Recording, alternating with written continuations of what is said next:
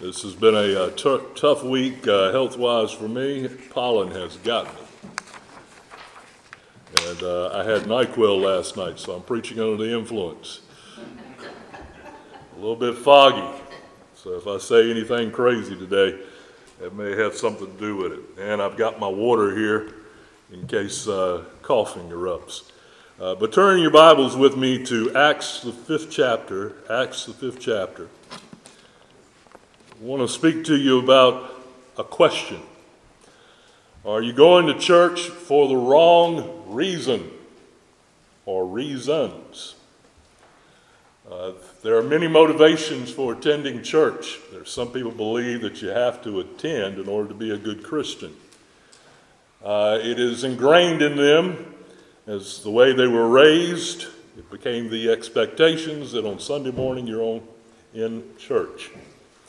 Uh, various levels of commitment uh, emerge from that. Some people believe that every time the church doors are open, that they should be there. Some type of obligation. But you know, God blesses us for attending church for the right reason. And if you are attending for the wrong reasons, uh, the blessing is not there. But I also would like to introduce something this morning that we're going to explore as we open up Acts, the fifth chapter. Could it be dangerous to go to church for the wrong reason? There's actually a story in the Bible uh, that we're going to talk about this morning in the text about people motivated to make an impression on others, to somehow make a name for themselves in the church to gain the admiration of other people in the community, to become a leader, a power broker inside of the church, attending for the wrong reasons. There was a book written in 1991. The title of the book was The Day America Told the Truth. a lot of people read it. There was a lot of uh, conversations about it in talk circles. What would you do for a million dollars? Was the question in the book. What would you do? What would you compromise? What would you sell out for one million dollars? And there's a survey, an actual survey, a scientific survey, that was actually conducted as support of the book. According to that 1991 book written by James Patterson and Peter Kim, 25% of those who responded in the survey, or were asked to respond in the survey, said they would abandon their family for a million dollars. If, uh, if, if I get a million dollars, I'll hit the road. 23% said they would become a prostitute for a week. This is the actual survey, I'm not making this up. 16% said they would forfeit their American citizenship for a million dollars. 10% said they would alter a testimony in a murder trial. 7% said they would murder a stranger. Wow. 3% said that for a million dollars they would put their children up for adoption. That is staggering, what was in this book. The day America told the truth. One of the things that we have to ask ourselves is our integrity for sale? Is there a price tag? Is our faith for sale? Is your eternity for sale? There's also a true story that happened back in the 1990s, early 1990s. Uh, it was actually a part of an article in a local news dispatch. Uh, the story was interesting that uh, this man and his date were at the KFC. And uh, they came in at shift change. And they ordered their meal, but unbeknownst to them, the uh, shift change that was going on inside the restaurant the deposit from the day before was placed in a KFC bag. And when they got their takeout order, they got yesterday's receipts for KFC. True story. It happened in Indiana. And uh, so this couple went to where they were going to have some wine and a picnic at the local park. And when they opened up the bag to see what it was they had, they saw all kinds of money uh, about $2,500 worth of receipts. And so, what are we going to do? And so, this couple stopped what they were doing and went back to the KFC and turned the bag in with the receipts and an explanation.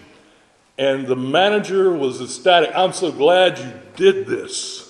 I just can't believe somebody would have gotten $2,500 in a bag and, and brought it back. I, that's impressive. You've got to be the citizen of the year. I'm going to call the local newspaper. I'm going to tell the editor about this. This is a great story. The man says, No, please don't do that. The woman I'm with is not my wife.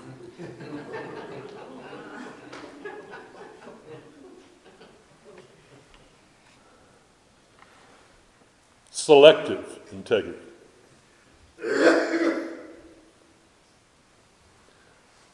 Let's read the story. Acts, the fifth chapter, verse 1. But a certain man named Ananias, with Sapphira his wife, sold a possession, and he kept back part of the proceeds. His wife, also being aware of it, brought a certain part and laid it at the apostles' feet. But Peter said, Ananias, why has Satan filled your heart to lie to the Holy Spirit? Keep back part of the price of the land for yourself. While it remained, was it not your own? And after it was sold, was it not in your own control? Why have you conceived this thing in your heart? You have not lied to men, but to God. That's the central quote in this passage. You have not lied to men, but to God. Verse 5 Then Ananias, hearing these words, fell down and breathed his last. So great fear came upon all those who heard these things. Can you imagine this happening one Sunday morning in church? And the young men arose, wrapped him up, carried him out, and buried him. Now it was about three hours later when his wife came in, not knowing what had happened, and Peter answered her, Tell me whether you sold the land for so much. She said, Yes, for so much. And Peter said to her, How is it that you have agreed together to test the Spirit of the Lord? Look, the feet of those who have buried your husband are at the door. They will carry you out. Then immediately she fell down at his feet, breathed her last, and the young men came in and found her dead, carrying her out, buried her by her husband. So great fear came upon the church, upon all those who heard these things. God bless the reading of His Word. This is a cheery sermon, isn't it? this is encouraging. This would be a great sermon about tithing, wouldn't it? Uh, that's usually what most people use this passage for, but they miss the overall thing. The story here is, is that these two, this couple, were concerned about their standing in the eyes of people in the community about their standing in the eyes of the leadership of the church, but they thought they were just lying to men when the reality was they were lying to God. Many people come to church every Sunday and they're lying to God. They think they're just misrepresenting themselves to people. But in truth of the reality, they're lying to God. Let's stop here for a moment and have a word of prayer. Father, we do take seriously your word, and we know this account is in the scripture for a reason. Help us to discover it. Help us to be truthful to the context. Help us also to see that this is a self examination time for all of us. Are we going to church for the wrong reasons? Father, thank you for your word. Thank you for this congregation. Father, just uh, speak to us this morning in this text. In Jesus' name we pray. Amen. If you uh, have your Bible open, uh, just prior to this text, in the fourth chapter, if you look at verse 36, it's very important to understanding what happened in the fifth chapter. It says, verse 36, and Joseph, who was also named Barnabas by the apostles, which is translated son of encouragement, a Levite of the country of Cyprus, having land, sold it, brought the money, and laid it at the apostles' feet. Then our story, the story that we're looking at today, takes off. In other words, Ananias and Sapphira saw what praise Barnabas got, and they said, We're going to do the same thing. You know, a lot of churches will do these capital campaigns or these, let's build a building, and they make pledges. And, and that's exactly what's going here is the church is in its beginnings. And so the idea is, is money is needed, not for buildings, but needed for the ministry. And Barnabas has some money. He has some prestige when it comes to economics. He comes and sells it and gives it what? All and then somebody who didn't have quite as much money said, Well, we'll lie about the price that we sold it for so that we can get some of the proceeds. And they're marching down the aisle to lay it at the altar. All eyes are on them. And they get their moment of glory, even plan to do it in two sections. The husband's going to come first, then for double the attention, the wife's going to come in. There's going to be this praise that's going to come their way, this admiration.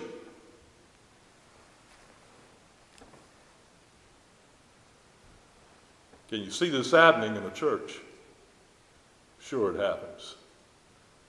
You know, you ever been in one of those churches where there's a label on everything?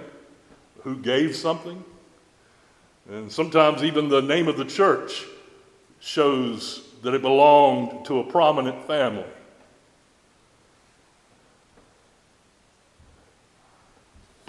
Are we going to church for the wrong reasons? I've run into people that don't attend a church but refuse to allow you to take their name off the roll. You know how that is. Uh, there are some people don't think there can be a committee unless they are on it. You know how that is. Are we going to church for the wrong reasons? Has this become a club, an organization where we're trying to impress each other? Or is it truly here to glorify the Lord and the work of the church? The truth that this narrative, this account presents to us is that going to church can be dangerous if you're going for the wrong reasons. Now, am I going to suggest that if you come here and you're being hypocritical, that, that somebody's going to drag you out here and bury you this afternoon? No, I'm not saying that. I didn't say it couldn't happen, but I'm saying what we're saying is dangerous here is because you are dying spiritually and you are committing homicide sometimes for others that are in the church. This is a premeditated sin of a husband and a wife. And it also points to this church is supposed to be motivated by the fear of God the fear of God. In the modern church, I don't think it enters into the equation. People don't monitor their behavior, what they say, how they vote, how they respond to the preacher, how they respond to preaching, with a healthy fear of God. Uh, could you imagine if, if our behavior in church, if it were not completely focused on Him, how God would point us out? Or when our giving didn't truly represent a sacrifice? What if the blessings of God are conditional? And they are.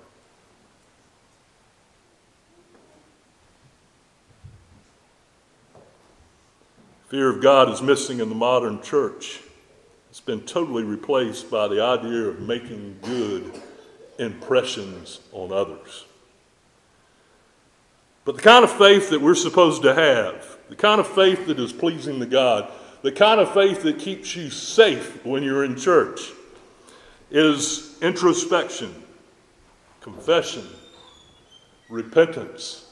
There was an opportunity at that moment when this man came and brought an offering, and Peter, who's given discernment, that's not what he sold the property for.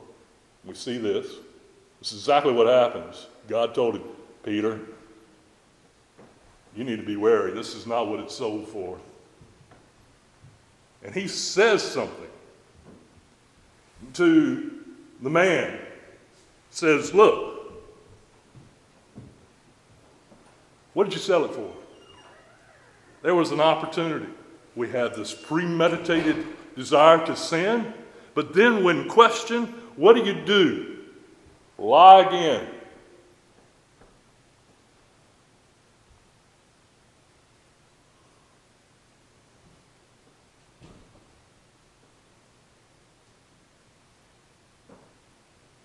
Who did he lie to? Peter? congregation? No, he lied to God. He thought all I had to do was lie. This goes away. He probably was startled. Somebody would ask him, What'd you sell it for? and not take me at my word. He probably got offended. That's exactly what I sold it for. God knew. God knew exactly. Peter knew because Peter's been pulled into, pulled into the counsel of God Almighty. But God knew exactly what was going on. It's deception.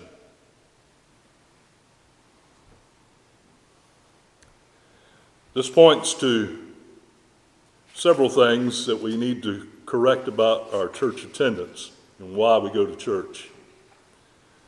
Going to be seen and applauded is never a right reason to go to church. Uh, they had bought into the lie that a church is a place that you come to make an impression on other people. That's not what matters.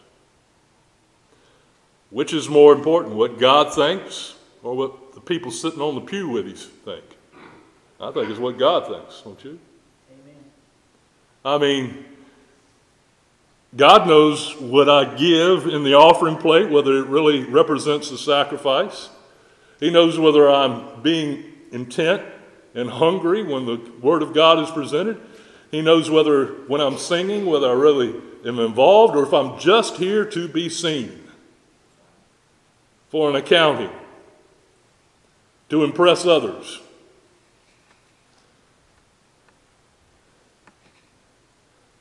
When uh, I was in seminary, there was this daily ritual. The president's wife came in late to every chapel service. Every chapel service. She was fashionably late about five or ten minutes.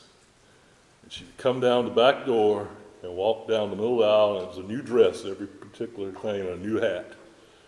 And she'd walk down the middle of the aisle and she'd sit down on the front pew. You know, I don't know what she thought that was going to accomplish, but I know one thing that it impacted uh, the audience is somebody feels like they're really important. If you came to be seen, if you came to be applauded and admired, you're coming for the wrong reason. And God can't bless you. You get your blessing. You got the applause. You got the turned head, the acknowledgement. But that's not the reason. Uh, the second reason, wrong reason to go to church is going to make friends. It's never a right reason. Uh, one of the things that bothers churches and implodes churches, and is even spoken of in scriptures, is the establishment of cliques, little groups of friends who exclude others. The establishment of cliques in the church is a pariah. There's more about that in the epistles. And one of the things that we need to understand when it comes to church this is the correction for all of us. Compatibility, I like everybody that's there, is weak theology. And it's weak church practice. It actually indicates that the church is not doing what it's supposed to do. We like everybody that's here, that they represent our friends. Sounds like we're not doing any outreach. But going to make friends is never a right reason to go to church. I'm going to go see my friends. I miss it when I'm not there to see my friends at church. That is not a right reason to attend church.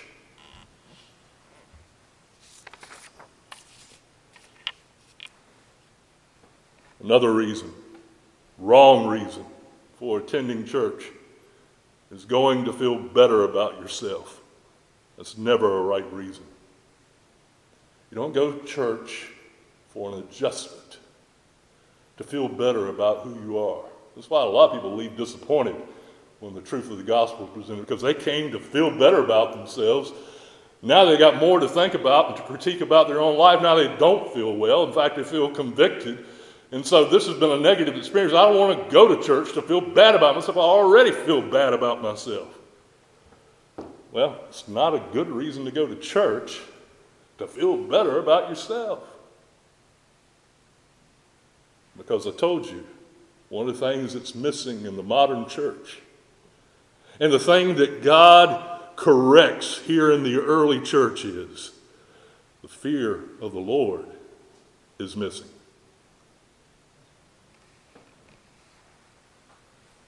We're not here to shore up our self esteem. We're here to shore up our God esteem. How important He is, how necessary He is, how in control He is, how He's the one we should be serving, gladly glorifying Him. We didn't come to be seen, we come to see Him. On and on. We come to church because we love Jesus. And we love His people. And we're here to be shown who it is He wants us to love and to direct towards Him. The truth that we found in this story is a redefinition in our minds. definition, perhaps, that we've been working with is too shallow, too limited, and misses the mark. That's the word hypocrisy. People throw that around. I think it's one of the first religious words we learn in church. Quit being a hypocrite. You know? You say one thing and do another, as if that were the definition of hypocrite. Hypocrisy is not lying to people, it's lying to God. And that is dangerous. Dangerous to your spiritual health. It's dangerous to your influence. It's dangerous to the life of the church. It's dangerous to the kingdom of God. Sin in this passage is to plot to appear more righteous than you really are. Hmm. I haven't sold any property lately, so I don't have to lie about that.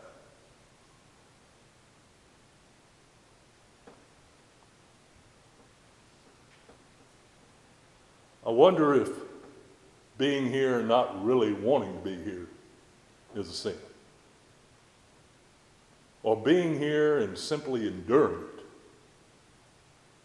Or treating church too lightly or the sermon as just an exercise every week that we have to endure in order to be seen by others as going to church?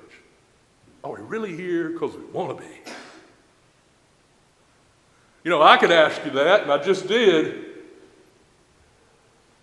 You can lie to me, but you can't lie to God and get away with it.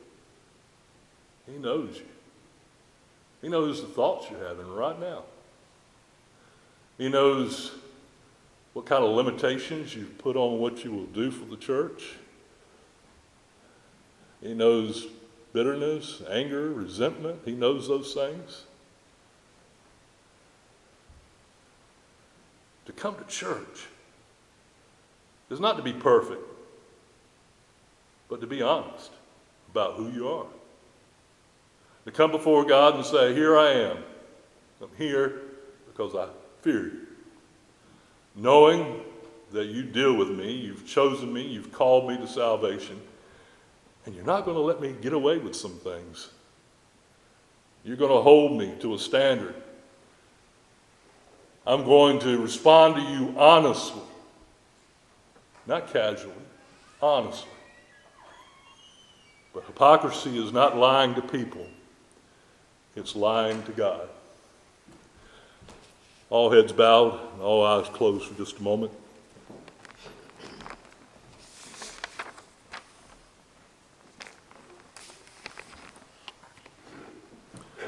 Ananias and Sapphira experienced something other that happens occasionally in the life of the church. God used them as an example.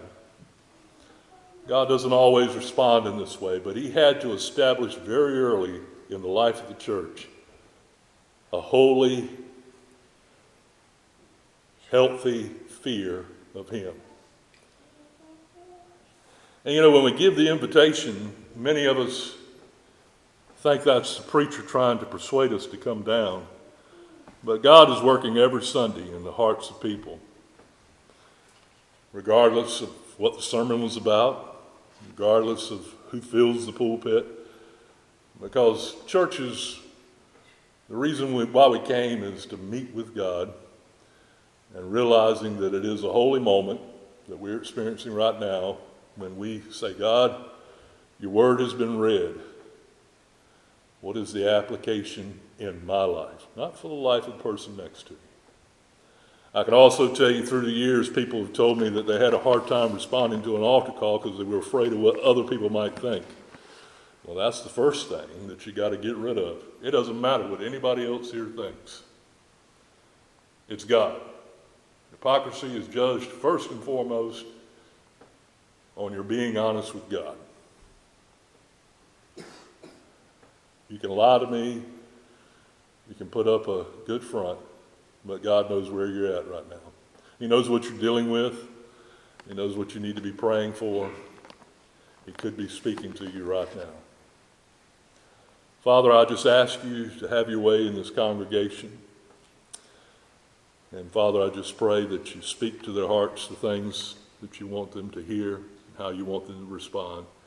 Your word has been read, and it speaks but also in our prayer life, the application is made with the Holy Spirit.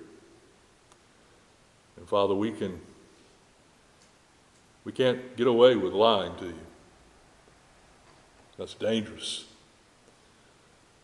Because there could be a time in which you no longer move with us. You have to act. And Father, I pray that we respond as you give unction to the Holy Spirit in our lives. Father, I just ask that uh, you continue to be with this congregation as we seek your will. Father, we thank you for the things that you did Monday night. Thank you for the things that you continue to do. And Father, I thank you for some of the people that uh, we're beginning to visit and the impact we feel like we're probably having. But Father, we we, more than anything, need to see you do what needs to happen to us spiritually so that we be prepared for your move in our church. In Jesus' name we pray. Amen.